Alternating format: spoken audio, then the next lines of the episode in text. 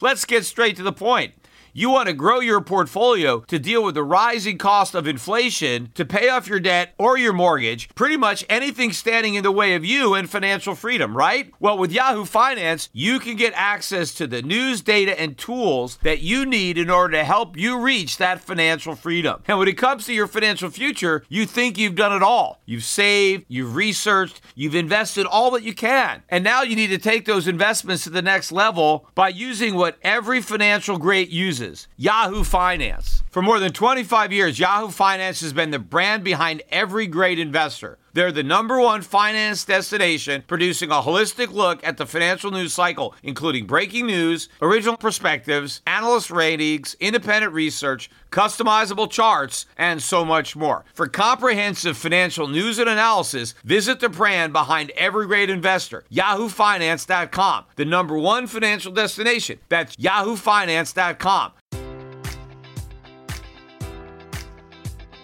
Enjoy all your favorite sports like never before at BetMGM. Sign up using code Buckeye and receive up to $1,500 back in bonus bets if you don't win your first bet. When you register with BetMGM, you'll get instant access to a variety of parlay selection features, live betting options, and the best daily promotions in the business. And with BetMGM at your fingertips, every play and every game matters more than ever. Place your money line prop, or parlay bets with the king of sportsbooks today. Sign up using code Buckeye and receive up to $1,500 back in bonus bets if you don't win your first bet. BetMGM and GameSense remind you to play responsibly. 21 plus and present in Ohio, subject to eligibility requirements. Rewards are non-withdrawable bonus bets that expire in seven days. Gambling problem? Call 1-800-GAMBLER. In partnership with MGM Northfield Park.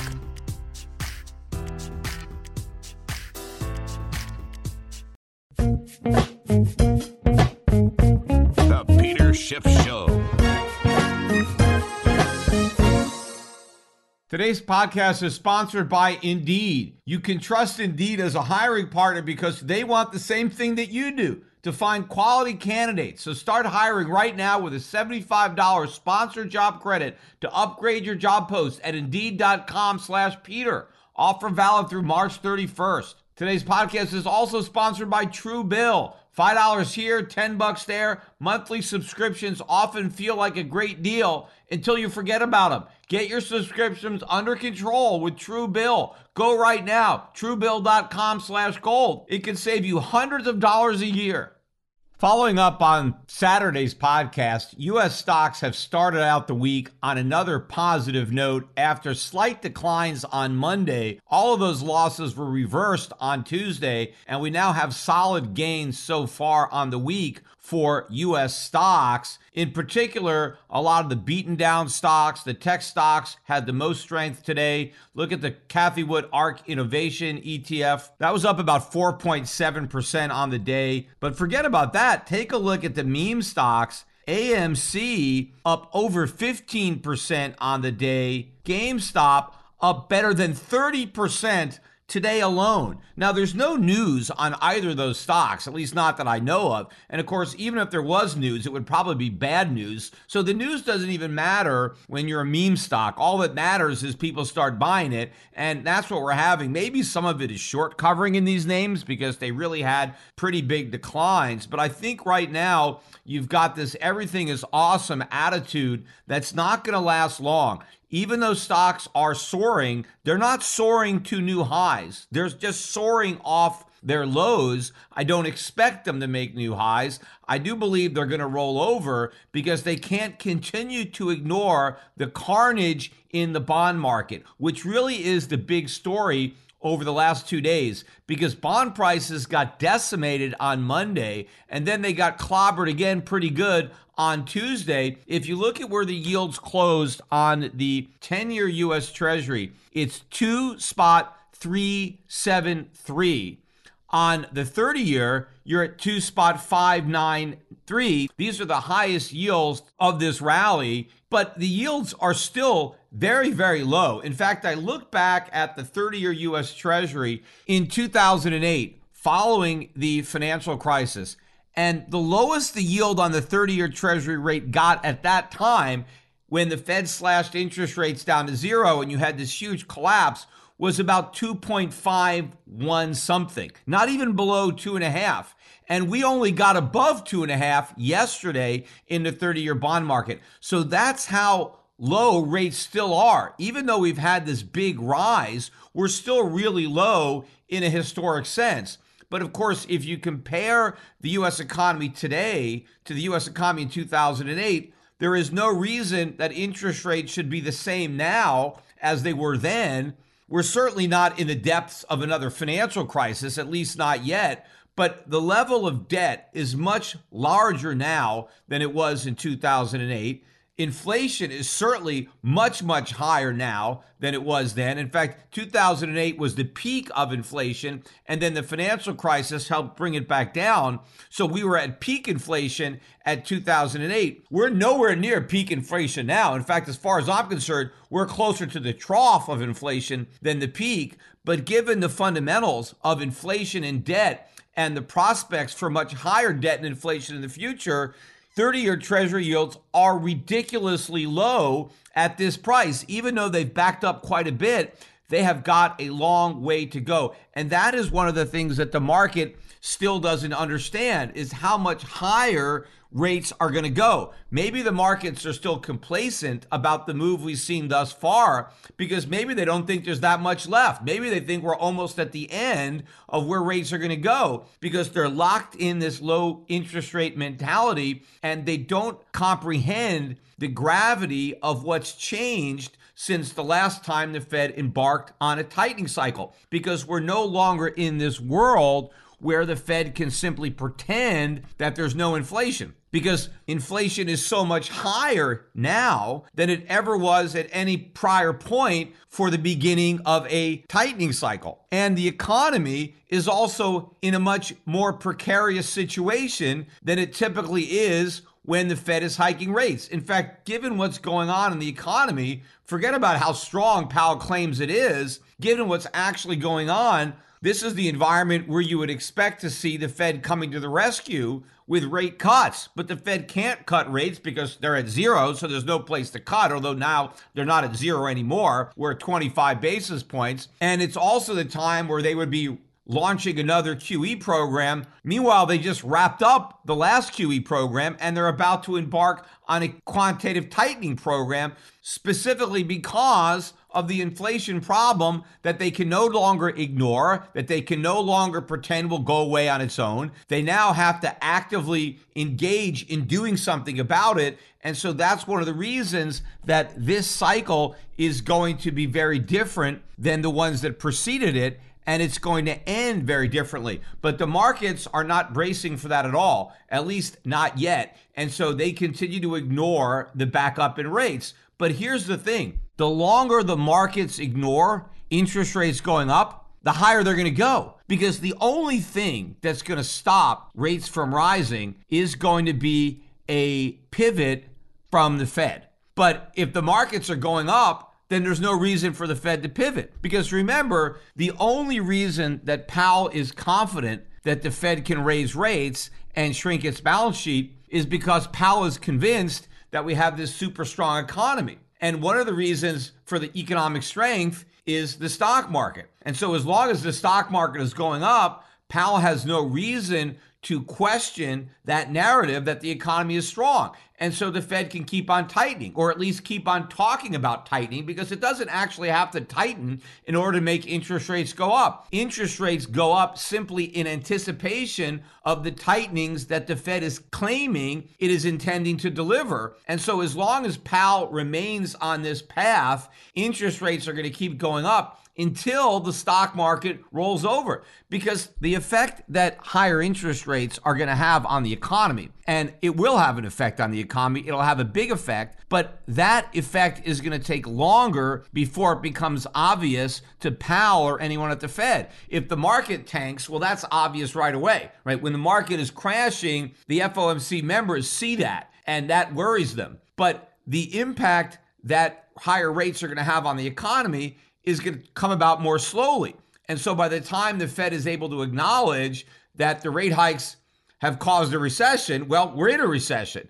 But if the rate hikes cause the stock market to crash, then the Fed could think, oh, the stock market crashing is going to result in a recession, and we can preempt that. We can ease policy now to try to circumvent that process and make sure that the stock market crash doesn't lead to a recession. In fact, we'll try to reflate this bubble. We'll try to get stocks higher to recreate all that lost wealth, and hopefully that will prevent a recession from happening. That is the mindset of the Fed. So, as long as the market ignores rising interest rates, interest rates will keep rising. But at some point, rates are going to rise high enough where the market can no longer ignore it. Now, I don't know what that level is, but we're going to find out pretty soon because we're going to get there. If you look at a chart of bond yields, there is nothing to stop the market from going higher. In fact, I think we're headed straight for 3% on the 10 year.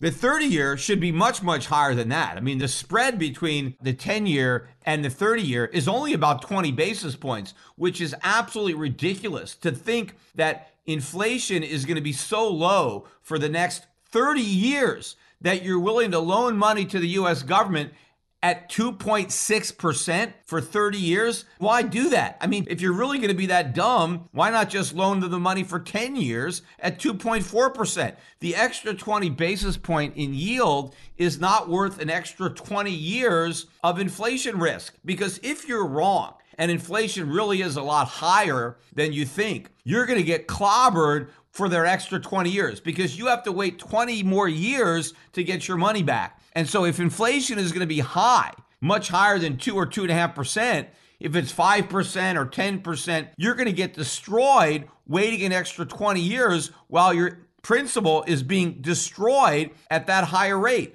In contrast, what is the extra reward? What if it turns out that there is no inflation? Well, all you get is an extra 20 basis points, or all you give up is 20 basis points by not going with a 30 year treasury and taking a 10 year treasury instead. So, what idiot is going to buy a 30 year treasury at 2.6 when you can get almost the same yield by buying a 10 year treasury? In fact, you can actually get a higher yield by buying a five year treasury because the yield curve has inverted again. It did it briefly last week, but now the inversion is back. The yield on a five year treasury is actually slightly higher than it is on a 10 year treasury. As I am recording this podcast now on Tuesday afternoon, the yield on the five year is exactly 2.4, and the yield on the 10 year is exactly 2.38. So you get two basis points more. I mean, it's not the fact that you get more yield.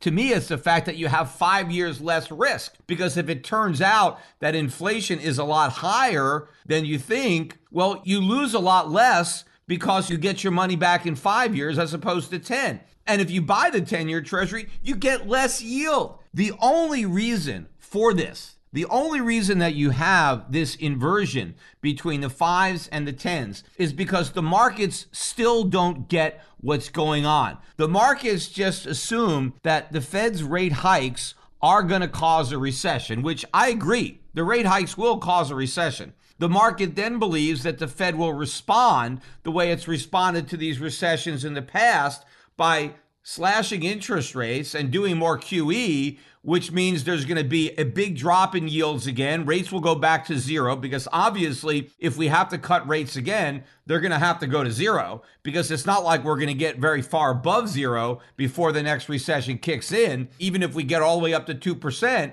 that still means that we got to go right back to zero because there's not a lot of distance between 2% and zero. And it also means the Fed's going to have to go back to QE because you're not going to get a lot of stimulus from a 200 basis point reduction in rates. So the only real way to stimulate the economy now that we're addicted to the drug of quantitative easing is to come back with a bigger dose. And by the way, QE4, which I guess they're now calling the last QE, I think that one was about $6 trillion.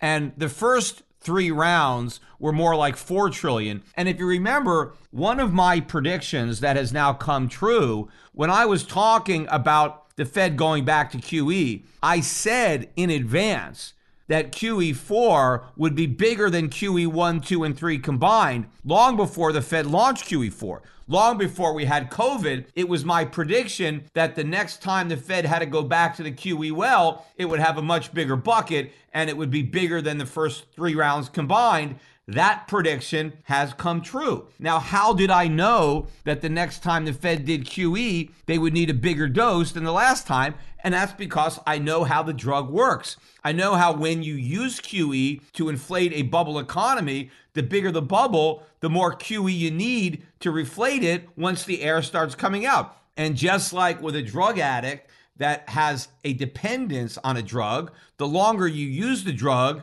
the more of the drug you need. You need a bigger and bigger dose to deliver the same type of high because your body is used to the drug. Well, it's the same thing with stimulus. We now need even more debt to stimulate an economy that's already so over leveraged with debt. So, when the Fed has to go back to QE5, which is inevitable, just like it was inevitable that QE2 would follow QE1, and it was inevitable that QE3 would follow QE2 and QE4, QE3, it is inevitable that we'll have QE5, right? We're going to continue to have ever increasing doses of QE until we overdose. Now, I remember thinking that QE4 would deliver the overdose. And I was wrong. The economy was able to withstand QE4, so I guess it's going to be QE5. Now, some people might think, well, what if it goes all the way to QE6? I suppose that's not impossible, but from my perspective, based on the size that QE5 is going to have to be, if QE5 is going to have to be bigger than QE 1, 2, 3,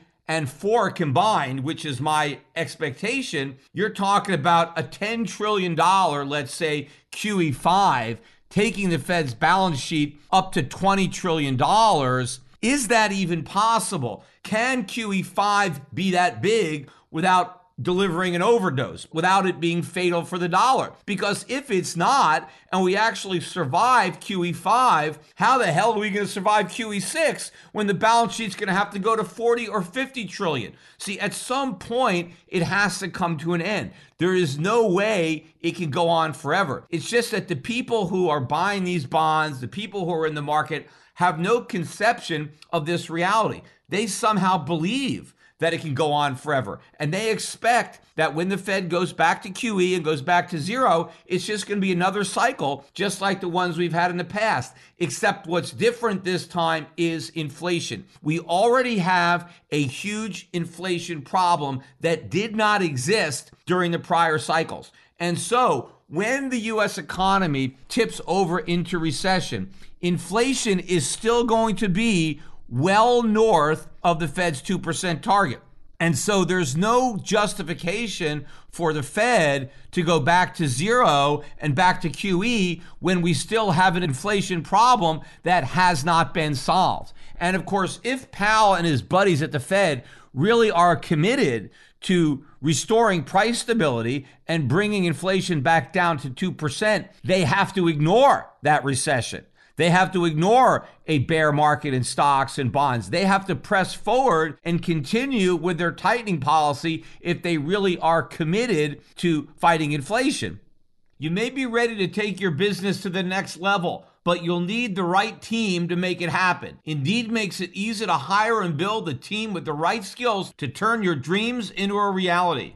If you're hiring, then you need Indeed because Indeed is the hiring partner where you can attract, interview, and hire all in one place. And Indeed is the only job site where you're guaranteed to find quality applicants that meet your must have requirements or you don't pay. Instead of spending hours on multiple job sites hoping to find candidates with the right skills, why not use a powerful hiring partner that can help you do it all? Indeed partners with you on every step of the hiring process. They help you find great talent through time saving tools like Indeed Instant Match, assessments, and virtual interviews. With Instant Match, as soon as you sponsor a job post, you get a short list of quality candidates whose resumes on Indeed match your job description, and you can invite them to apply right away. Plus, you only pay for quality applicants that meet your must have requirements. In fact, that's one of the things I love about Indeed. It takes a complex hiring process and makes it a lot simpler. With Instant Match, over 90% of the employers get quality candidates as soon as they sponsor their job post, according to Indeed data. Candidates you invite to apply through Instant Match are three times more likely to apply to your job than candidates who only see it in search alone. So start hiring right now with a $75 sponsored job credit to upgrade your job post at Indeed.com slash Peter. The offer is valid through March 31st. Go to Indeed.com slash Peter to claim your $75 credit before March 31st. That's Indeed.com slash Peter. Terms and conditions apply. If you need to hire, then you need Indeed. Now, I think what a lot of traders just assume is that, well, if the Fed makes the mistake of tightening too much, which is supposedly going to be a mistake, and the economy goes into recession, everybody expects the recession to take care of the inflation problem because they don't believe that we can have recession and inflation at the same time, that somehow they're mutually exclusive. But again, that was the same mentality that we had in the 1960s and 1970s, which is why they were so surprised when we had stagflation. In fact, that word didn't even exist until the 1970s. They had to invent it because nobody thought it was possible until we experienced it. Because according to Keynes, right, those two things didn't happen at the same time. Well, Keynes was wrong and people have short memories because now they think maybe stagflation was a one time phenomenon. It's something like the leisure suit. We had it during the 1970s and it's never coming back. Well, stagflation is coming back. Maybe not those leisure suits, but stagflation 100%. Not only is it coming back, it already came back. We're already in it. It's just that we don't accept it because of the way that we're measuring GDP and understating inflation. If we had an accurate measure of inflation, inflation would be much higher, growth would be much lower, and it would be obvious to everybody that stagflation is already here.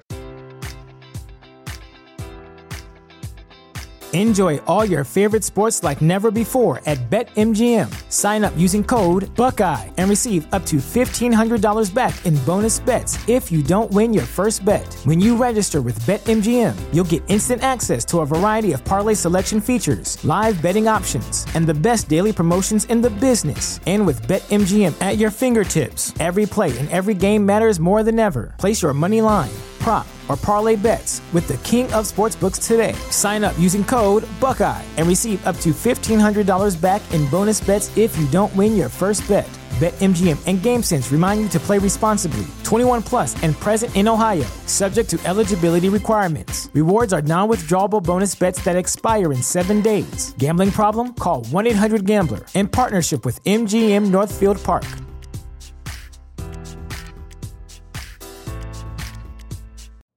You know how to book flights and hotels. All you're missing is a tool to plan the travel experiences you'll have once you arrive. That's why you need Viator. Book guided tours, activities, excursions, and more in one place to make your trip truly unforgettable. Viator has over 300,000 travel experiences to choose from. Everything from simple tours to extreme adventures and all the niche, interesting stuff in between. So you can plan something that everyone you're traveling with will enjoy. Real traveler reviews give the inside scoop from people who've already been on the experiences you're considering. So you can plan with confidence. Free cancellation helps you plan for the unexpected. And 24 7 customer support means you can travel worry free. Download the Viator app now and use code Viator10 for 10% off your first booking in the app. Find travel experiences for you. Do more with Viator. For the ones who work hard to ensure their crew can always go the extra mile, and the ones who get in early so everyone can go home on time, there's Grainger, offering professional grade supplies backed by product experts so you can quickly and easily find what you need. Plus, you can count on access to a committed team ready to go the extra mile for you. Call, clickgrainger.com, or just stop by. Grainger, for the ones who get it done. Now, it will be obvious to more people as it gets worse, but that's what's going to happen. And that is the difference. And that is why this cycle can't be like the last. Because when the economy slips into recession, the Fed can't go back to QE. I mean, it can, but not without sending inflation into the stratosphere. And that will weaken the economy even further because what's pushing the economy into recession in the first place is inflation. And therefore, you can't cure a recession that's caused by inflation with more inflation. You have to get rid of the inflation. But stamping out the inflation means making whatever recession we have worse. Yes, that's the bitter tasting medicine any recession that's caused by inflation is going to have to get worse as the Fed continues to fight inflation because interest rates are going to have to be much, much higher than they are right now to even make a dent in inflation. As I said, the yield on the 30 year now is barely above the low water mark that it hit after the 2008 financial crisis. Remember, before that crisis, yields were just below 5%. I think the yield on the 30 year US Treasury was about 4.8 we should be much higher than that right now. If the economy really is as strong as Powell claims, and the inflation problem is clearly much bigger than any inflation problem we would have confronted back then, what is the justification for interest rates being so low? It's simply because the market is still under the perverse impression that nothing has changed and that the Fed is going to be able to get away with keeping interest rates near zero indefinitely. That, yes, every once in a while, we're going to have to start a small tightening cycle where rates go up ever so slightly. And then eventually the economy turns down and the Fed is able to rescue everything with another round of quantitative easing. In fact, look at the TIPS market, which is the Treasury Inflation Protected Securities. If you look at where the TIPS are, for a 30 year US Treasury, the nominal yield there is just about zero. It's 0.04.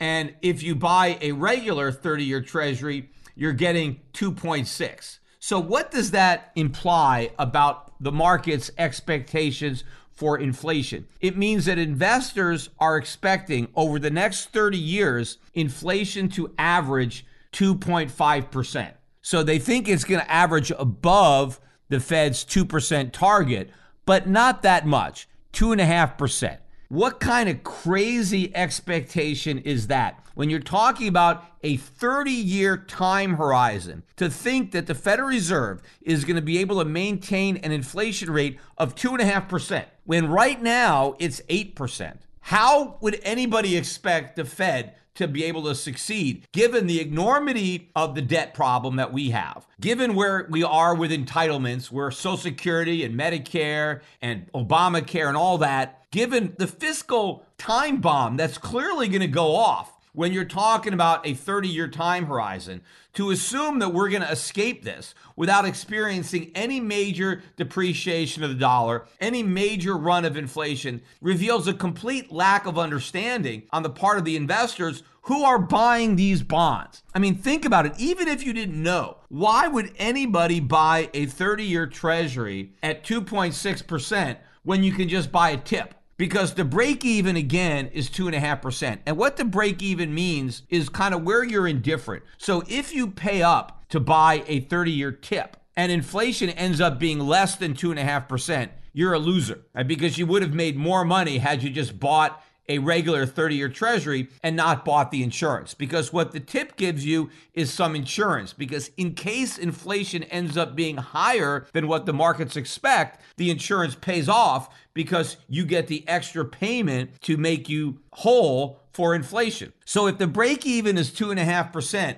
do you want to take the over or do you want to take the under? It seems clear. You'd have to be an idiot to want to take the under. It's so obvious that inflation is going to average more than 2.5% over a 30 year time horizon, that there's no reason not to buy the tip. There should be zero demand for regular US Treasuries when you can buy a 30 year tip with a break even of 2.5% inflation. Now, I'm not recommending that people go out and buy tips. I'm just saying if you're dumb enough to buy a US Treasury at all, and if you're so dumb that you want a 30 year maturity, then at least go for the tip but I wouldn't buy it with my money because I don't think you get real inflation protection from a tip because it's linked to the CPI. And there's nothing that stops the government from altering the CPI. In fact, the CPI already doesn't give you a valid measure of inflation. I think the real inflation rate is double what the tips are. So you're still losing to inflation if you buy a tip.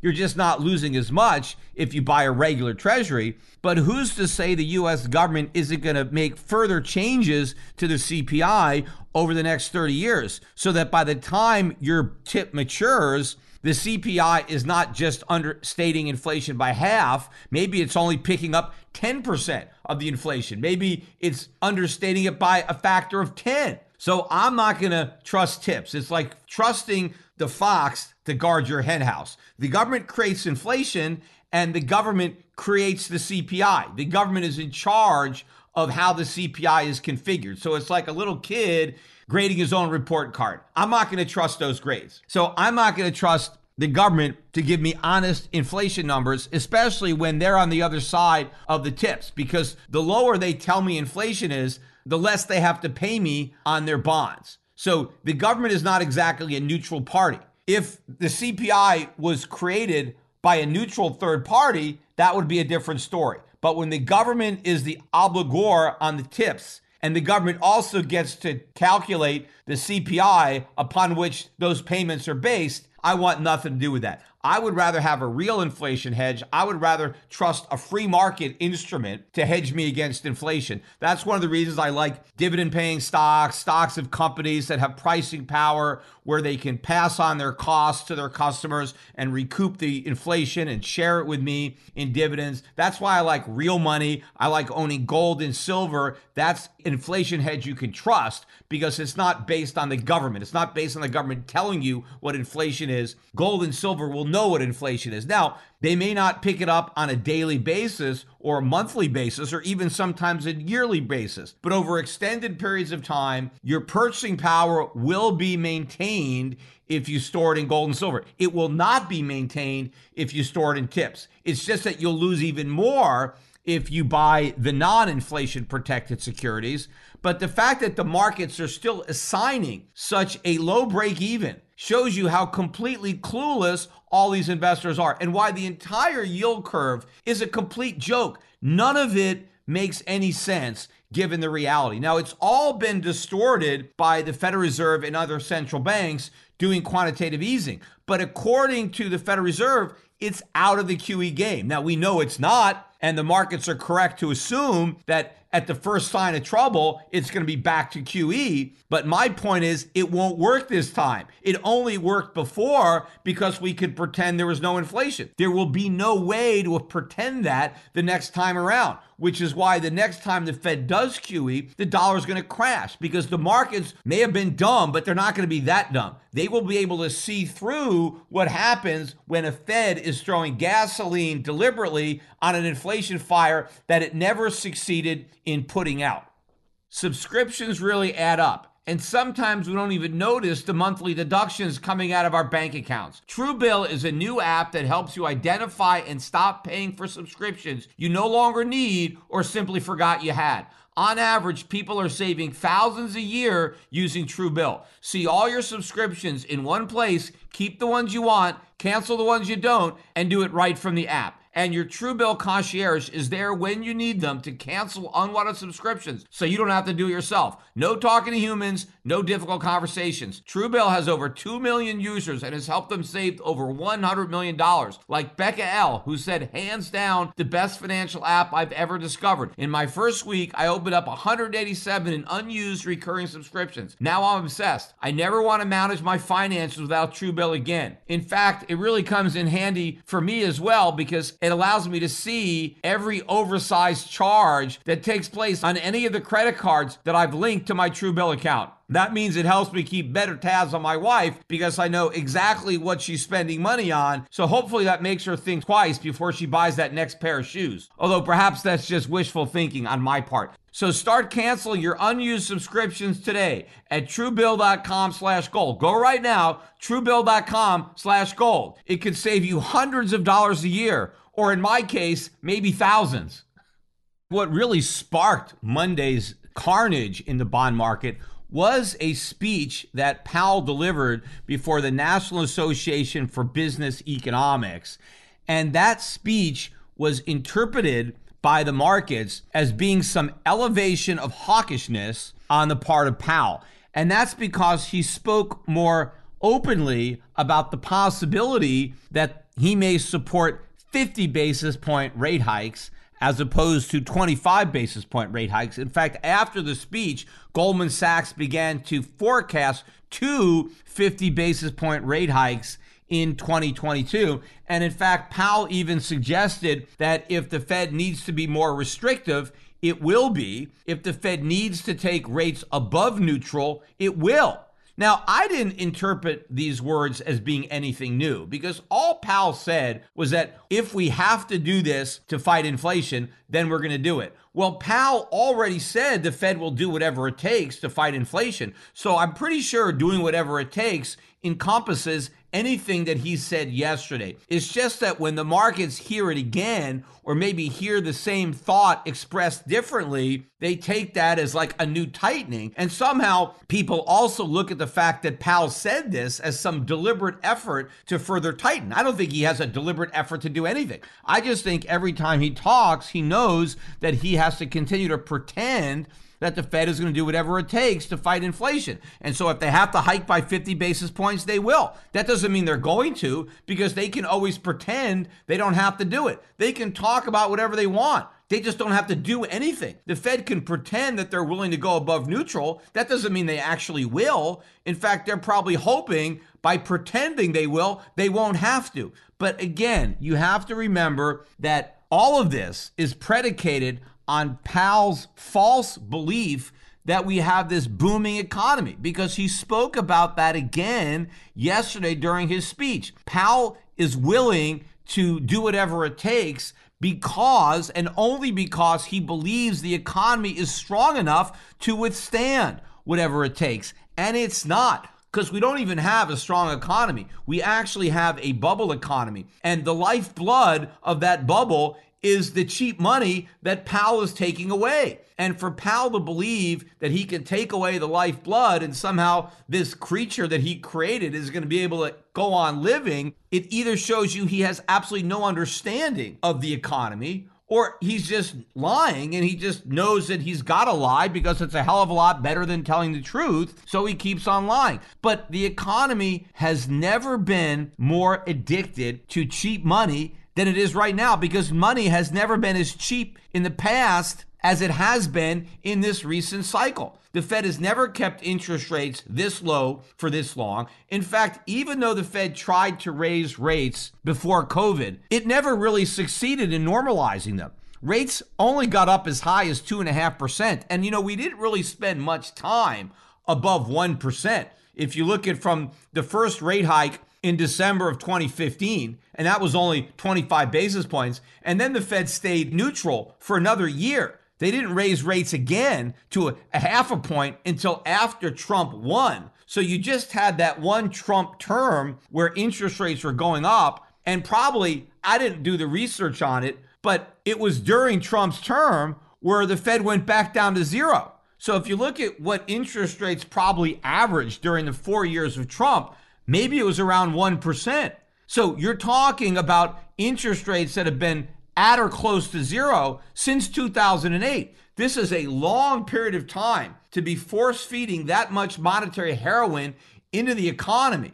So we have this massive addiction. That's why there's so much debt. There's so much debt in the government sector. There's so much debt in the private sector. There's so much debt on individual balance sheets. There's so much debt on corporate balance sheet. Everybody is loaded up with debt. Why is that? Well, because the Fed made it so intoxicating. The Fed kept interest rates so low. In fact, right now, they're negative 8% even if you believe the government's version of inflation. But if you have a more realistic version of inflation, rates are negative 15%. Who's not going to borrow money at negative 15%? Even if the cost of that money is 2 or 3 or 4%, you're still negative 10% plus. People are loaded up with debt because they're getting paid to take it on. The only way that you're going to bend this curve and change this dynamic is to start punishing people for taking on debt and rewarding people for saving. And in order to do that, you need a positive rate of interest.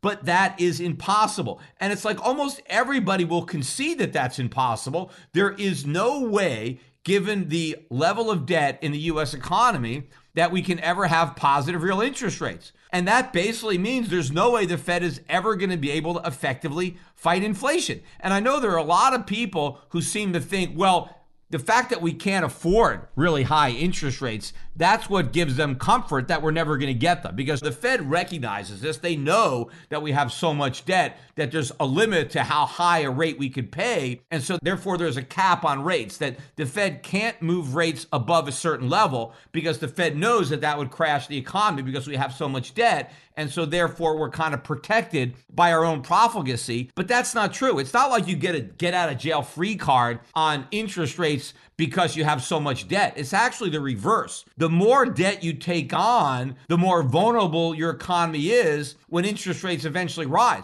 The fact that we have so much debt doesn't mean that we're never going to have to deal with high interest rates. No, no, it just means that when we do have to deal with high interest rates, it's going to be that much worse because we have so much debt. We're not going to escape the consequences of all that debt. We're going to have to suffer them even more because of how much debt we have. And if Powell really does take that position that we can't allow rates to raise to a level that the market wants to set them because we're really not committed to fighting inflation. We're really committed to pretending we're going to fight inflation and we'll carry on that pretense only so long as the markets don't tank and the economy doesn't go into recession. If the Fed is actually prepared to fight inflation and do whatever it takes, then it has to allow interest rates to rise to a level that it knows we can't afford. And Powell has already gone on record of saying that we are on an unsustainable fiscal path. And he said the only reason it's sustainable is because interest rates are so low. Well, if he takes those low interest rates away, then by his own admission, we're unsustainable. And that means a crisis. And so Powell has to be willing to push the economy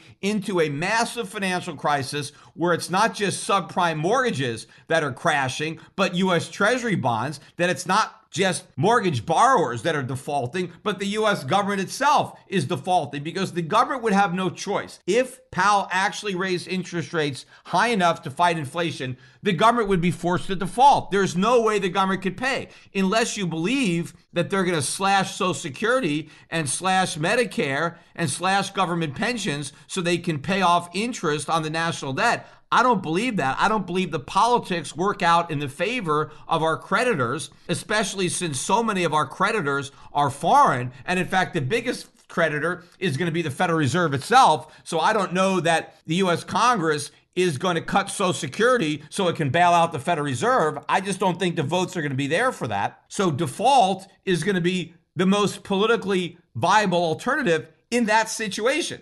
Of course, the most politically viable alternative is not to be in that situation. And that's why the Fed is not going to do that. The Fed is not going to push the US government to have to choose between paying Social Security beneficiaries and paying owners of US Treasuries. They're not going to force that choice. The Fed is going to keep on printing and keep on monetizing, which is why the inflation problem is going to get so much worse. And all the people who think that the Fed is going to be successful in fighting inflation are wrong. And all the people who think that if we have a recession, that the recession is going to cure inflation, they're wrong too. The recession is actually going to make inflation worse. Taking a look, though, at some of the other markets, oil prices were very strong on Monday. I think the price of oil was up around 8, $9 a barrel. We were relatively quiet today. We settled just above $109 a barrel. I think that was about unchanged, maybe down a bit. Although overnight we did trade above $113 a barrel, but more significantly is the oil chart. The chart looks extremely strong. Yes, we had that spike high above $130 a barrel. And as I said, after we hit that high and we had the initial big pullback, I don't believe that that is the high for this move. I think oil prices, as well as a lot of other commodity prices are going much, much higher. In fact, the dollar was not up much at all in the last couple of days, despite the big increase in bond yields. What we had been seeing is the dollar following bond yields higher, but that's not really happening now. And that may be a good indication that the dollar has reached its top and that this rally has exhausted itself. Remember, most of the rally, I think, had to do with the safe haven flows as a result of the Russia Ukraine situation and not really these interest rate hikes, because I don't think these interest rate hikes are enough to make a difference. And remember, interest rates are going up around the world. It's not just the United States that's seeing a backup in yields, we're seeing this all around the world. What's the easiest choice you can make? Window instead of middle seat? Picking a vendor who sends a great gift basket? Outsourcing business tasks you hate? What about selling with Shopify? Whether you're selling a little or a lot, Shopify helps you do your thing, however you cha-ching. Shopify is the global commerce platform that helps you sell at every stage of your business. From the launch your online shop stage to the first real life store stage, all the way to the did we just hit a million orders stage. Shopify's there to help you grow. Whether you're selling scented soap or offering outdoor outfits, Shopify helps you sell. Wherever and whatever you're selling, Shopify's got you covered. Sign up for a $1 per month trial period at shopify.com slash try. Go to shopify.com slash try now to grow your business, no matter what stage you're in. Shopify.com slash try. When you need mealtime inspiration, it's worth shopping Kroger, where you'll find over 30,000 mouthwatering choices that excite your inner foodie. And no matter what tasty choice you make, you'll enjoy our everyday low prices, plus extra ways to save, like digital coupons worth over $600 each week. You can also save up to $1 off per gallon at the pump with fuel points. More savings and more inspiring flavors make shopping Kroger worth it every time. Kroger, fresh for everyone. Fuel restrictions apply. Gold was also pretty quiet over the past couple of days. In fact, the net change on Monday and Tuesday is maybe up about a dollar. We had a nice gain on Monday of around $13, $14, and we gave up about 13 bucks today, and that's why the market is barely up. But again, just like the bond market, and in particular, those treasury inflation protected securities, gold is dramatically mispricing inflation. Because if the bond market is expecting 2.5% inflation over the next 30 years, the gold market is basically built on the same expectations because it's the same investors. Investors have the option of buying gold, they can buy tips. And so the expectations that are in one market should be the same expectations that are in another market because obviously, if the gold investors believed that inflation was going to be substantially higher than 2.5%, they would be willing to pay a lot more for the price of gold, or alternatively, they might snap up those tips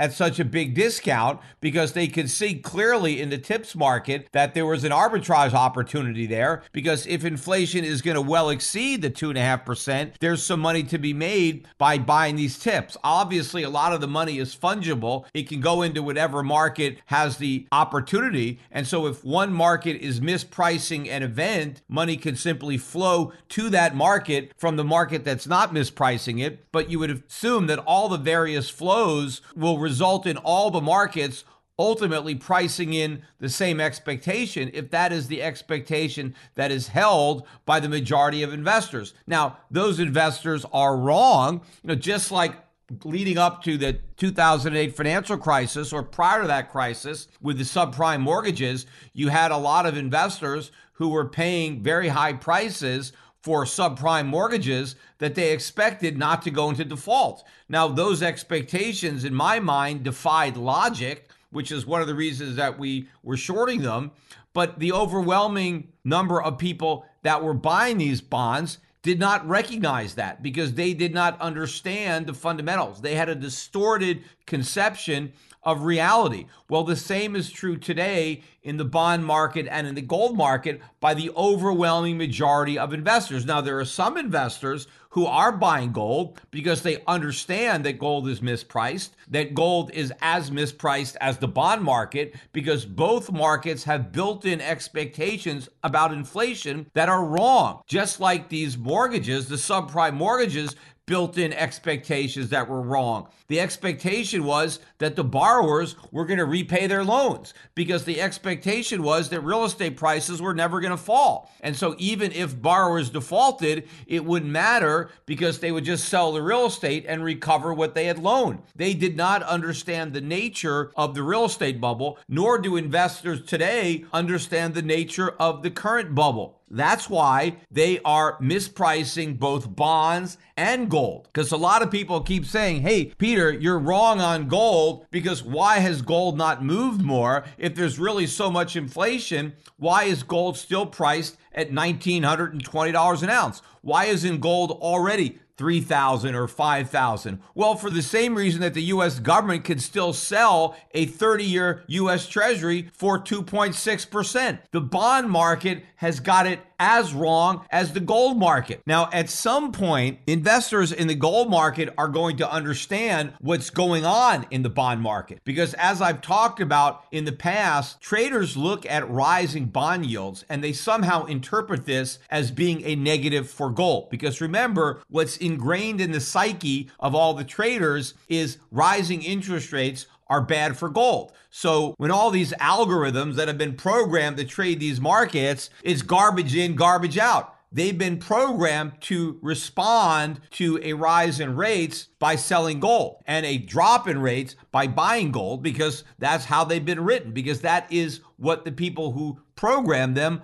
understand to be true. But that really only applies to short term rates and when you're talking about positive real interest rates. When you're way underwater, when you've got negative 8% or 5% or 10%, whatever it is, when you've got a big number following a negative sign, you're in a whole new world because negative interest rates are always going to be bullish for gold. It doesn't even matter how negative they are because any rate below zero is a positive for gold. And I think the real reason that bonds are falling and yields are rising is because of inflation. And bond yields are going to continue to rise as a result of inflation. Now, there are traders that expect the bond rise to come to an end once rates rise enough to crash the markets or tip the economy into recession. And so they feel the Fed will bail them out of their bond positions because they know eventually the Fed is going to have to reverse course.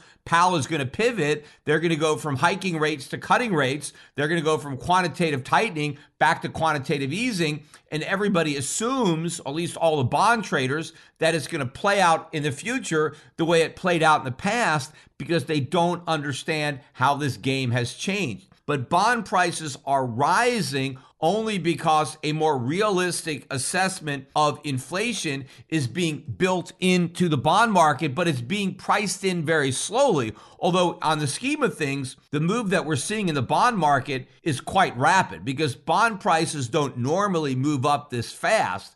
But I think they would be moving up even faster if reality was setting in even quicker, but it is. If you look at what's happening on the charts, this is a big move, but there's a lot of room for this move to accelerate and get even bigger and get even faster. But the same thing should be happening in the gold market. Just like bond investors are just starting to realize that the bond market is mispriced, gold investors are going to come to the same conclusion. And I also expect then the break evens on the tips to really start to increase because as more people recognize how much inflation there actually is, they're going to see that there is a bargain in the tips. And that is going to siphon demand, whatever demand there is, for the non inflation protected securities to the inflation protected securities. And as people are willing to pay more for that insurance because they're expecting more inflation, those break evens are going to start to rise. And as those break evens rise, that is going to be more bad news for the Fed because that's going to show that it's not just consumers who are expecting higher inflation, but investors. Because right now, I think the Fed takes comfort in those low break evens because the fact that investors are not pricing in more inflation shows that the Fed's reputation is still intact when it comes to the bond market, and the bond market actually believes the Fed's going to be successful, either because it raises interest rates enough to fight inflation or because it raises interest rate enough to cause a recession. So the markets believe either the Fed will solve the inflation problem or the recession will resolve the inflation problem. Now, the bond market is completely wrong, but at least now the bond market is sending a signal to the Fed that it expects that inflation is going to go away. Well, as those break evens start to blow out and as they reflect a higher anticipation of inflation, it will be obvious to the Fed that inflation expectations are no longer contained and they're going out of control. It should already be obvious from the perspective of consumers because consumers are already taking a far more realistic outlook on inflation than bond investors. And maybe that's because a lot of these bond market investors don't actually know what's going on in the real world. They pay more attention to what's happening in the fantasy world and pay more attention to what Fed chairmen say or government economists say or Wall Street economists, and they don't pay as much attention to what's happening in the real world. That's where the average consumer lives. They're going to the grocery store, they're going to the gas station, they're seeing their increases in their insurance premiums, in their rents. They're seeing their cost of living surge, and they have no reason to believe that that's going to change. And so eventually, the expectations for higher inflation that consumers already have it's going to spread into the bond market. And then you're going to start to see a bigger increase in bond yields and a more rapid drop in bond prices. And ultimately, that is going to spill over into the stock market. As I said earlier in this podcast, the stock market cannot ignore what's happening in the bond market for long. I mean, it can ignore it for a while, especially after a big drop, you might get some type of a bounce. But if the bond market continues to deteriorate and rates continue to rise, which they will, the stock market's going to crash. Because as I said, the only thing that's going to prevent the bond market from falling is going to be a stock market crash because the stock market crash in the short run is the only thing that's going to cause the Fed to pivot and adopt a more dovish stance to monetary policy. Because as long as the stock market is going up, the Fed has no reason to change its tune.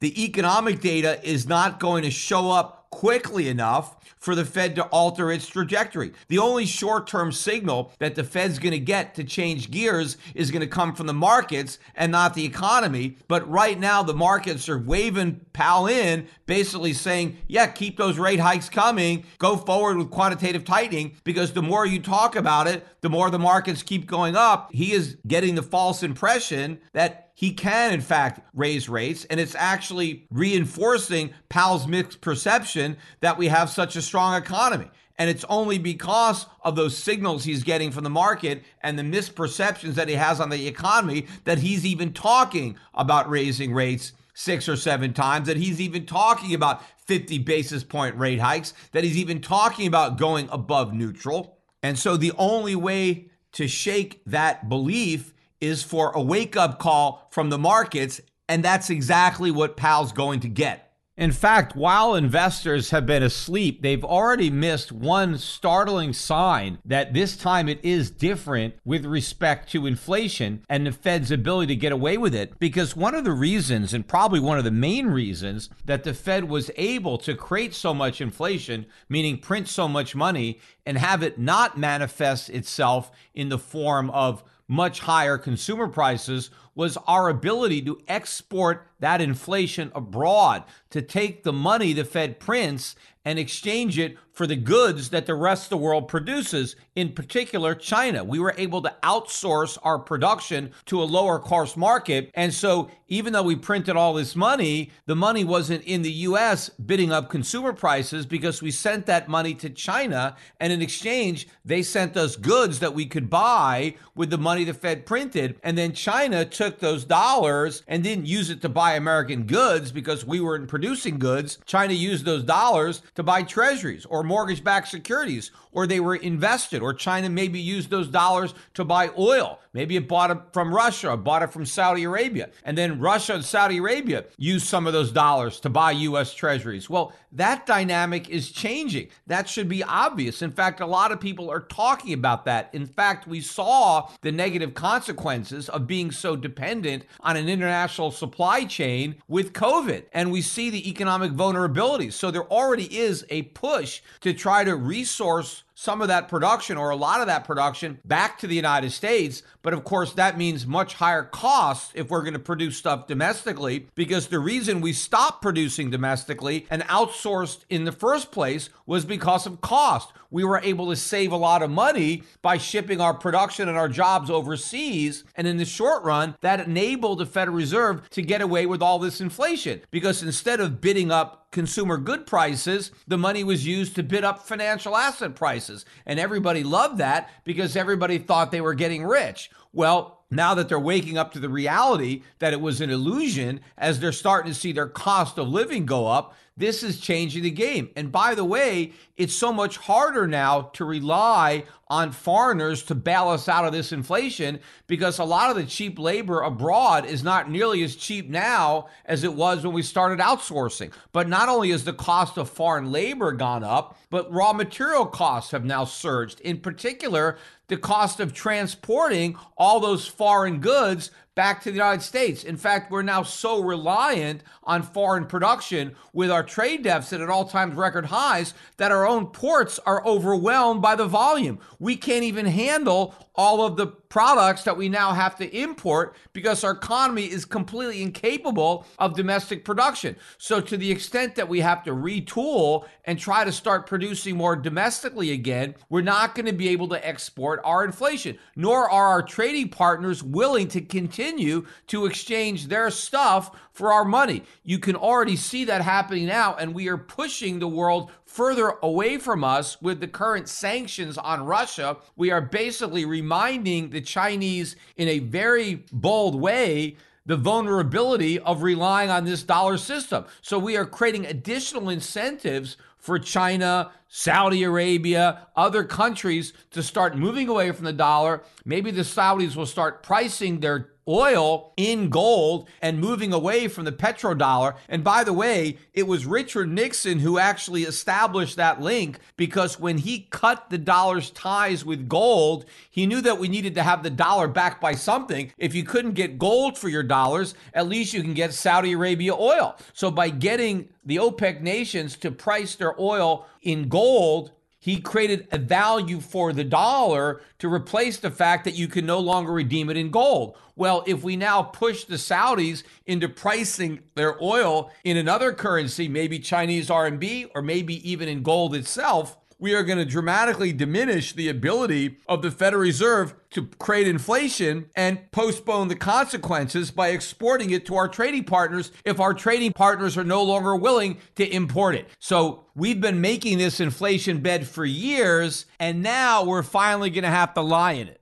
And wrapping up this podcast, prices aren't the only thing that's going up. So is my age. Tomorrow I'm going to turn 59. It's unbelievable. I've only got one year left, and then I'm 60 years old. I have a lot of younger people who listen to my podcast, and I want to leave you all with one piece of advice, and that is enjoy your youth while it lasts because it doesn't last long. You know, it seems like just yesterday I was 19, like my son Spencer, not 59. I don't know what happened to those 40 years. They came and went. Clearly, a lot has happened during those 40 years, a lot of changes in my life. But in my mind, it doesn't seem that long ago. The memories of my life as a young adult, 19 in my 20s, are still pretty fresh in my mind. I mean, obviously not every day, but the experiences, what it felt like, it doesn't seem like it was all that far away. And I guess in reality, it wasn't because humans, we have a relatively short experience on this earth. Our lifetimes are not that long, and it's very important to make the most of every moment. So make sure and take some time to smell the roses and don't dwell on the mistakes of your past. Just learn from them so you don't repeat them in the future. Just remember, we can't change the past, but we can change our futures. And let's do our best to make sure our futures are as bright as possible. And while I spend my time on these podcasts talking about economics, finance, politics, don't lose sight of the more important things of life and make sure to maximize your time on this earth. Because while at times it may seem that you'll be young forever, you won't. And while I still feel young at 59, I know that Father Time is catching up with me. And I'm going to do the best I can to stay as young as I feel for as long as I can. And hopefully, I'm still doing these podcasts for another 40 years, in which case it'll be my 99th birthday. And I hope to be around long enough to celebrate my 100th. And hopefully, a lot of my listeners will still be listening. And I'm sure by then, all of my forecasts will have long since come true. And hopefully, we are living in a much better tomorrow than what circumstances would indicate lies in store for us. Hopefully, over the long run, we'll have not only come to terms with the mistakes that we've made as a nation, but we'll have long since corrected those mistakes and will be enjoying the long term benefits that will clearly have been the result.